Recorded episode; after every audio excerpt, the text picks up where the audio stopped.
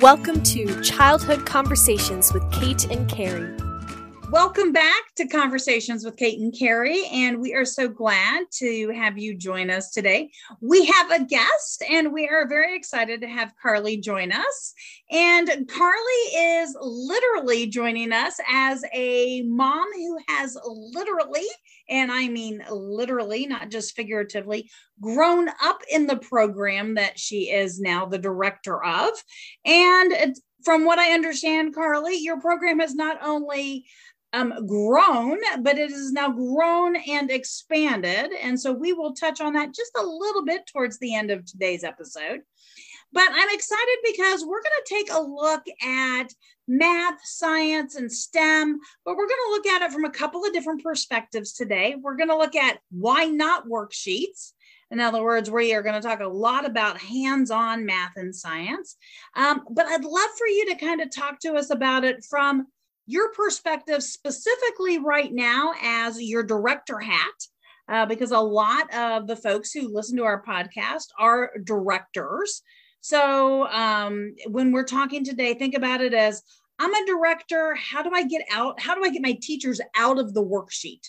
You know, I don't want the worksheets. I don't really like them. I totally understand why we don't really want them. But how do I get my teachers to make that flip? And then um, at the end, we'll sneak in a little bit of that whole um, the growing pains of growth and um, how and why, and maybe a little insight as to uh, if you could do it all over again, what you wish somebody had told you.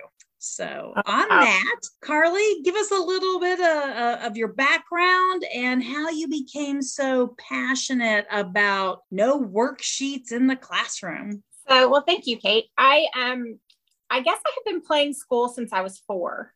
Um, my mom has photos of me with my little sister shoved in her my doll high chair and my kindergarten workbooks out in front of her, trying to get her to do school. Um, and so I feel like it's always been a calling to work with kids. Um, I, I really enjoy it. I love teaching. Uh, I started teaching in the classroom in 2001, 2002 um, in Keller ISD, and I taught fourth grade for many, many years there. And then I left in 2006 and worked at a wildlife refuge. That's a different podcast. And then I came back to the classroom in 2008 uh, in Eanes ISD and was there through 2013. Um, all the while, still had my toes in the education um, pool, if you will. I worked for the Region 13 uh, Service Center as one of their GT, and they called us a contractor, but we were in charge of the GT 30 hours training for the state. And so I was very passionate and still am very passionate about gifted and talented population and um, making sure that all children's needs are served.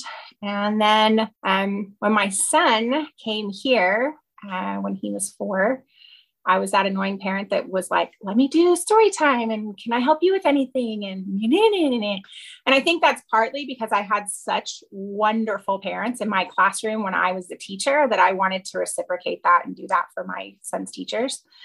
And then it just slowly started organically. Um, helping them come up with ideas or they were like i have all these great ideas but i just don't have the time right? Teachers never have the time um, to get these things done. Do you have ideas? Can you help me with this? Can you supply these things? And it just sort of took off from there if you will.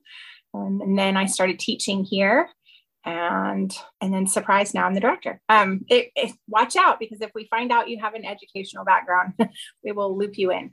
Um yep. i mean so, I have a love affair with Region 13. When I was an early teacher in early childhood, none of us had die cut machines, but Region 13 had so many die cut machines and laminators. And I would spend hours and hours and hours at Region 13 punching out everything for file folder games and for mm-hmm. pre-math games and pre-reading activities and bulletin boards. I made so many books at Region 13, it's not even funny. And then they started having trainings that involved early childhood because originally it was just K through 12. Right.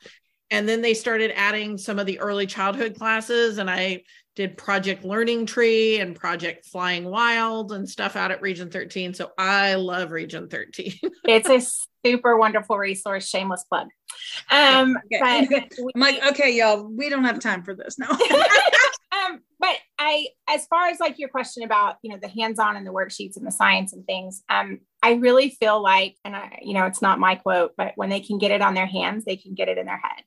And um, when you create a space for children where they feel safe and um, they feel like it's their school, the name of our school is My Time. Um, and so that is their space. This is their place to learn. Um, that then the nat- the learning just comes naturally. And so if you can provide them as many opportunities as possible to do it with their hands, to see it, to touch it, to explore it. That's how children learn, anyways, through play. Um, then science just lends itself to that. Math just lends itself to that. And when I taught in Keller, uh, we did a whole training around, I'm cheating off a note right here so I don't quote it wrong.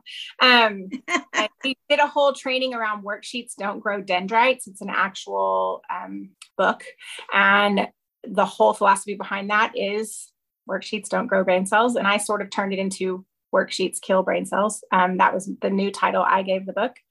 And from then on, um, it's just been something I've been super passionate about. And how can you take something that looks like a worksheet and turn it into how can I make this a hands on activity?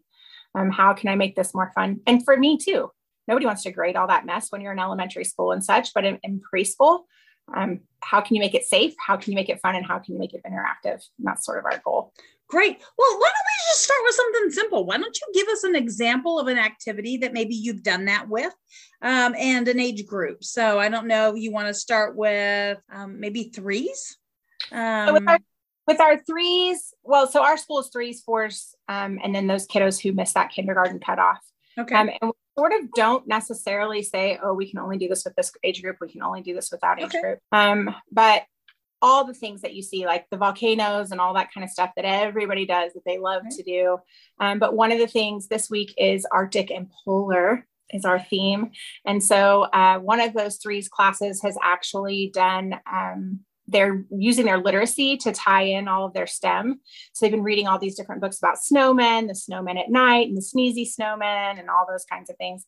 And then they actually did the whole deal where you freeze balloons of water, and they built a snowman using the salt to kind of melt it a little bit, and um, it makes the ice balls that come out of the balloons stick mm-hmm. together a little bit.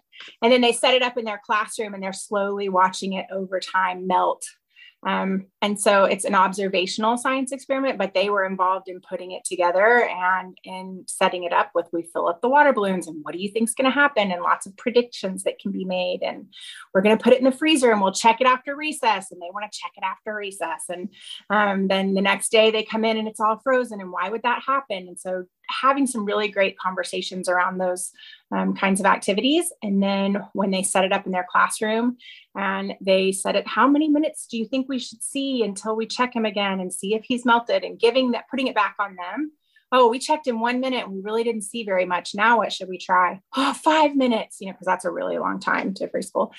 And so they check again in five minutes. And oh man, we're just not, I mean, he's starting to melt, but I how much longer should we make? And somebody's like, all day. So they've sort of maybe backed it up and, and thought more about the incremental pieces of time versus one minute and five minutes.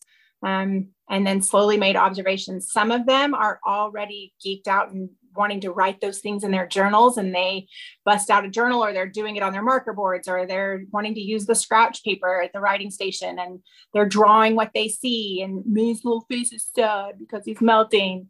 Um, so, so many different aspects come into that just one activity with the writing and the observations and the literacy and tying in the stories and when the snowman is melting in the story just like our snowman in our classroom just those cross curricular connections too so um, that's just kind of one of the ones that they've been doing around here this week.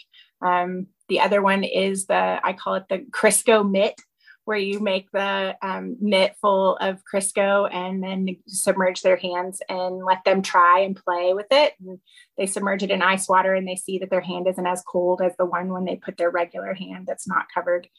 Um, and so they're having lots of conversations about how does that work. And then when you're seeing them in dramatic play and they have the polar bear, they're talking about how the polar bear can get into the water because he has the blubber, because he has the fur, um, and that you know, a different animal that doesn't live in that region might you know not have. And so making it experiential for them too um, so many children covered in crisco today alone um, because of them wanting to play and manipulate those mitts. Um, and that's kind of the messy side of science too. And i think that's sort of why sometimes people shy away from it because it's going to make a mess. Yeah um, but their hands are going to be so soft. Yes.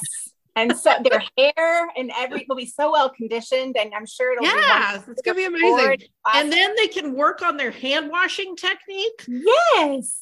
You know yeah mm-hmm. i'm a silver lining finder in everything there you go so i well, think i mean that really i think is a great example for people who are like i don't know what you mean by hands-on science in early childhood like I can't go get a polar bear, but I can I can do this worksheet where I show them how to cut out the polar bear.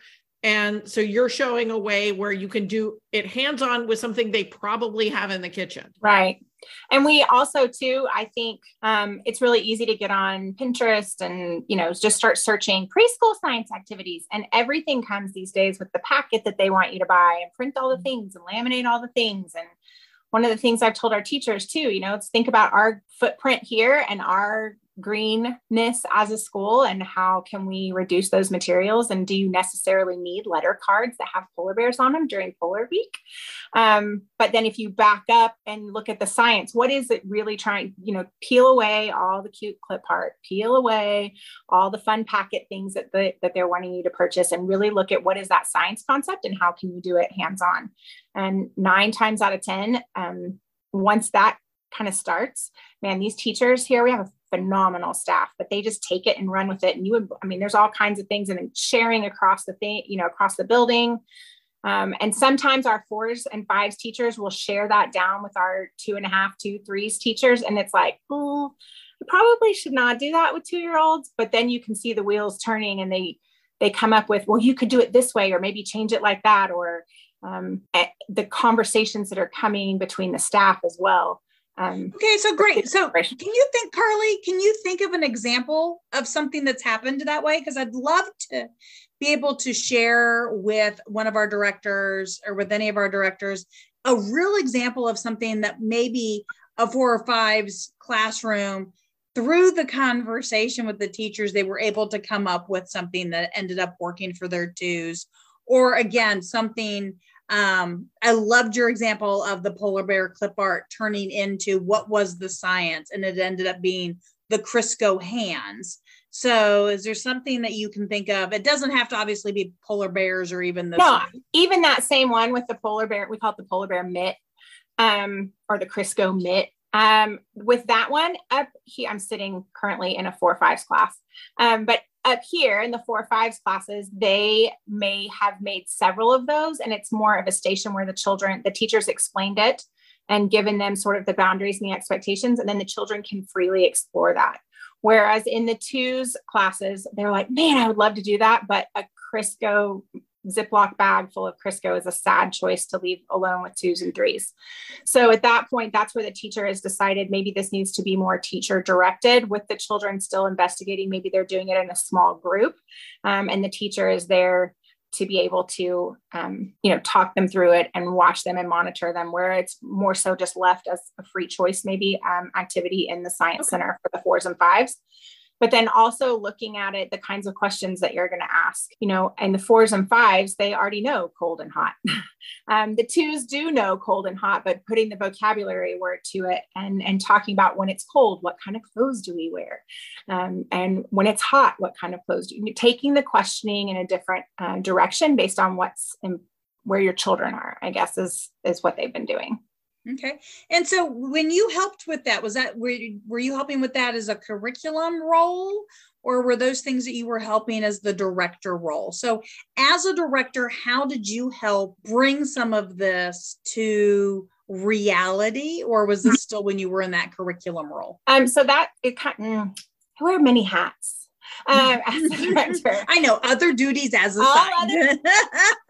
um, but we did a staff training um, at the beginning of the year, and we went ahead and I had the teachers code their lesson plans. I said, just bring your lesson plans, um, your favorite ones, because I learned through Region 13 doing that GT training that if you have teachers bring their love lesson, their favorite thing to teach, it's the most um, convenient thing because they can pull it, they remember it, they know it inside and out.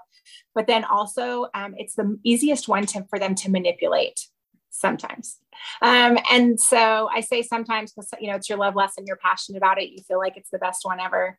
Um, and then when you ask people to manipulate it, they're like, but um, being able to manipulate it and go, okay, I just learned this new concept or this new idea or this new strategy. How can I apply that to the lesson I've already come up with? And so we did that with STEM training um, at the beginning of the school year. And so it was a training that uh, myself and our owner, Lori, put together.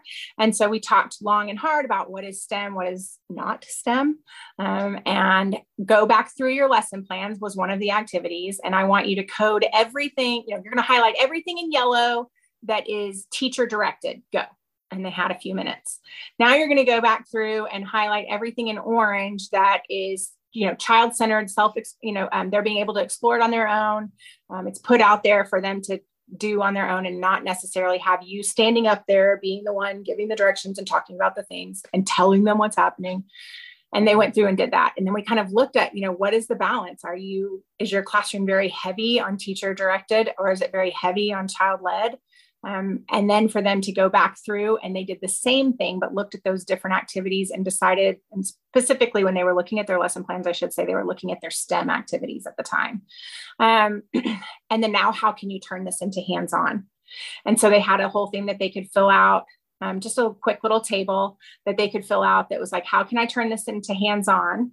um, if it was not already a hands on or a more child involved activity.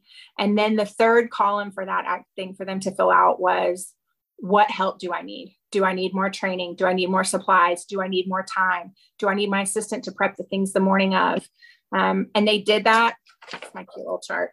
They did that for the whole year. Um, and so now this just sits with their planning things. And when they roll up on the next curriculum theme, they know what they need to do to change that to make it more hands on. And then also what support they said at the beginning of the year they need. Do I still need that or do I need to change something different? So, as the director, giving them the tools and also I feel like the gift of time.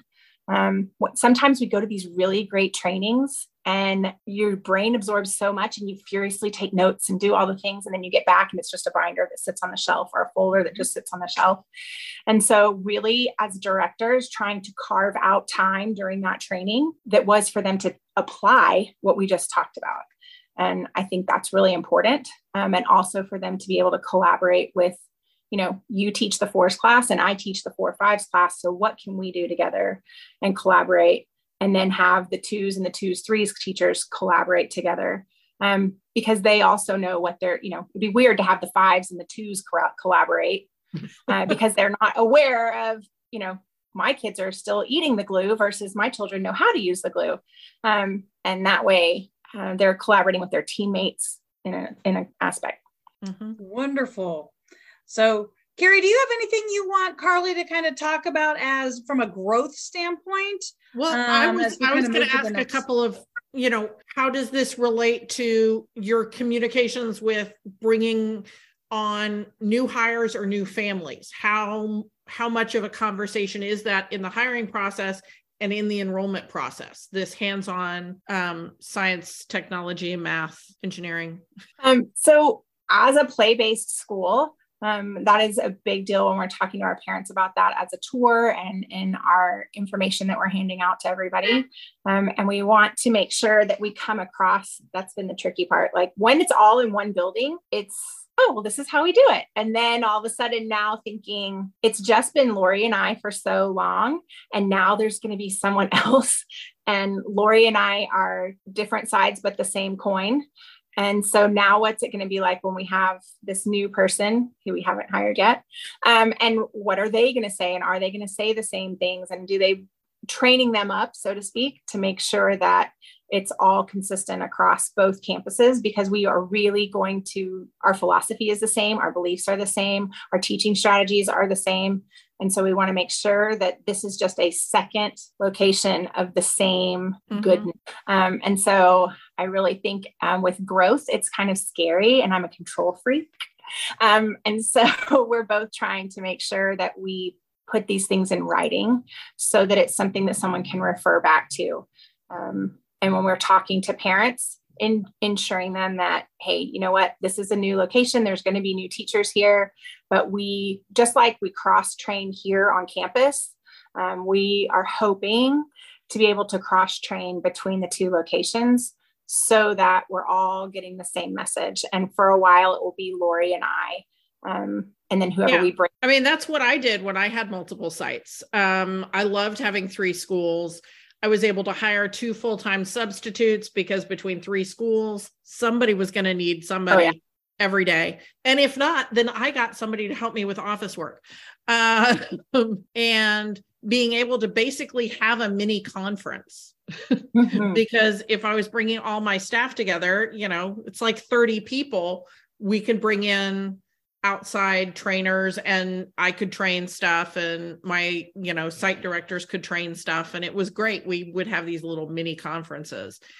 And I miss that. Um, I I like mini conferences. I like conferences with a hundred or fewer people because with a lot of hands-on, I think they're a lot of fun. yeah we're excited about it we're, we're nervous um lori and i have been doing this so long together that we can almost finish each other's sentences and so when it's coming time now for the new school and their staff training we want to make sure that we do that same quality and not just assume oh well it's the second location and everything's going to run just like that uh, we're we're really trying to be intentional about the trainings that we plan and the community that we build between that staff as well as both locations staff Yep. I think, you know, it is a challenge, but I, I feel like you guys are up for it. Um, you know, you're not people who are afraid of training or hard work. Um, and it takes both. Like, I mean, I started from one school and I jumped to straight to three. So you're you're being a little bit more sane than I was. Um, so there you go. You're you're more sane than Carrie. Uh, and you know it's just a matter of like you said having stuff written down those standard operating procedures and creating as much of a sense of camaraderie between the different campuses so that the two teachers who are teaching the same age at two different campuses go out to coffee um, and things like that so that they get peers but it's not peers they're going to gossip with because they don't see them every day right it's going to be supportive peers think that it's like that whole um, vertical team or whatever Yeah. we call it. Right. But um, it also like, so this school, new campus is supposed to open in February. And um, so that training will look a little bit different than our usual beginning of the year training, just because these teachers here at my campus will still be chugging along. Um, So it will just be with that campus. Uh, but then in the fall, when we do our staff training again for the kickoff to the school year, um, we're we're really hoping to merge both campuses so that they can do that. Oh, you're the other Bumblebee teacher. Let's let's get together and talk about how you do X, Y, Z. And we have a huge part of my deal at the when I was just doing curriculum here um, was to come up with a curriculum vault. And so by theme, we sort of have lots and lots and lots of things where if you were new to our campus and you're like, I don't know what to do for Polar Week, I can literally go, here's everything we've done before. And you're welcome to look through it. And maybe it gives you some ideas.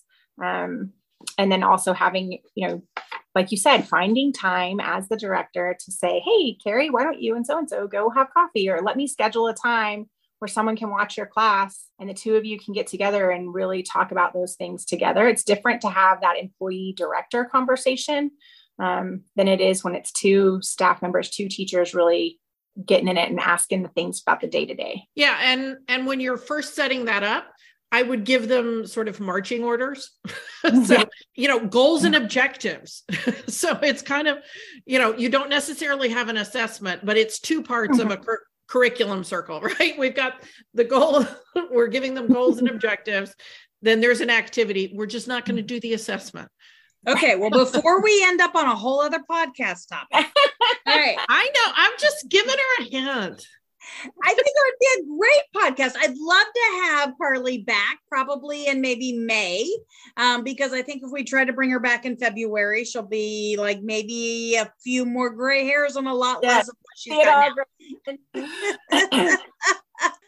but um, Carly, I loved hearing about your polar mitts. I thank you so much for sharing about just everything about going on in your program. And I loved listening to your examples on what the role the director can play. And I 100% agree with uh, giving that action oriented time at a training and just your couple of little nuggets on being the director who does the staff training and some words of wisdom there as well. So I already have some some a couple of uh some ideas of uh, pulling you back in for some other uh, future episodes plotting. if you don't mind. Yeah, plotting. it could be Carly, Carrie, Kate, Kate, Carly, Carrie, all the yeah. K's and C's. Uh, you know, I've done worse things. So as long as people don't try to get me to save them too fast or too many times, we're okay. We're okay. So um, yeah. And so if you've got anything that you'd like to share, um, please feel free to send those links over. We definitely want um, links to your school and to your program. So make sure that you send them to us. So if you are listening to today's episode, you'll be able to find out more about Carly's programs in the show notes. Both locations, um, they'll be Yay. in the show notes, and um, we would love to have you guys go check out her program. And um, with that, if you guys have any questions, feel free to uh, drop us a note at uh, Kate at Texas Director or Carrie at Texas Director. And we'll Carrie, pass it along if it's a comment for Carly. and Carrie, and I'm missing things. If you want to see Carly interact with us, she's almost always on the Thursday afternoon trainings that we do on our Facebook page. conversations with Kate and Carrie at two o'clock central. Carly's almost always there. Or if she's not, she comes in at the very end and goes, I'm here, I'm late. So from car duty, I'm back. so Thank share the so show much. and we look forward to seeing you again next week.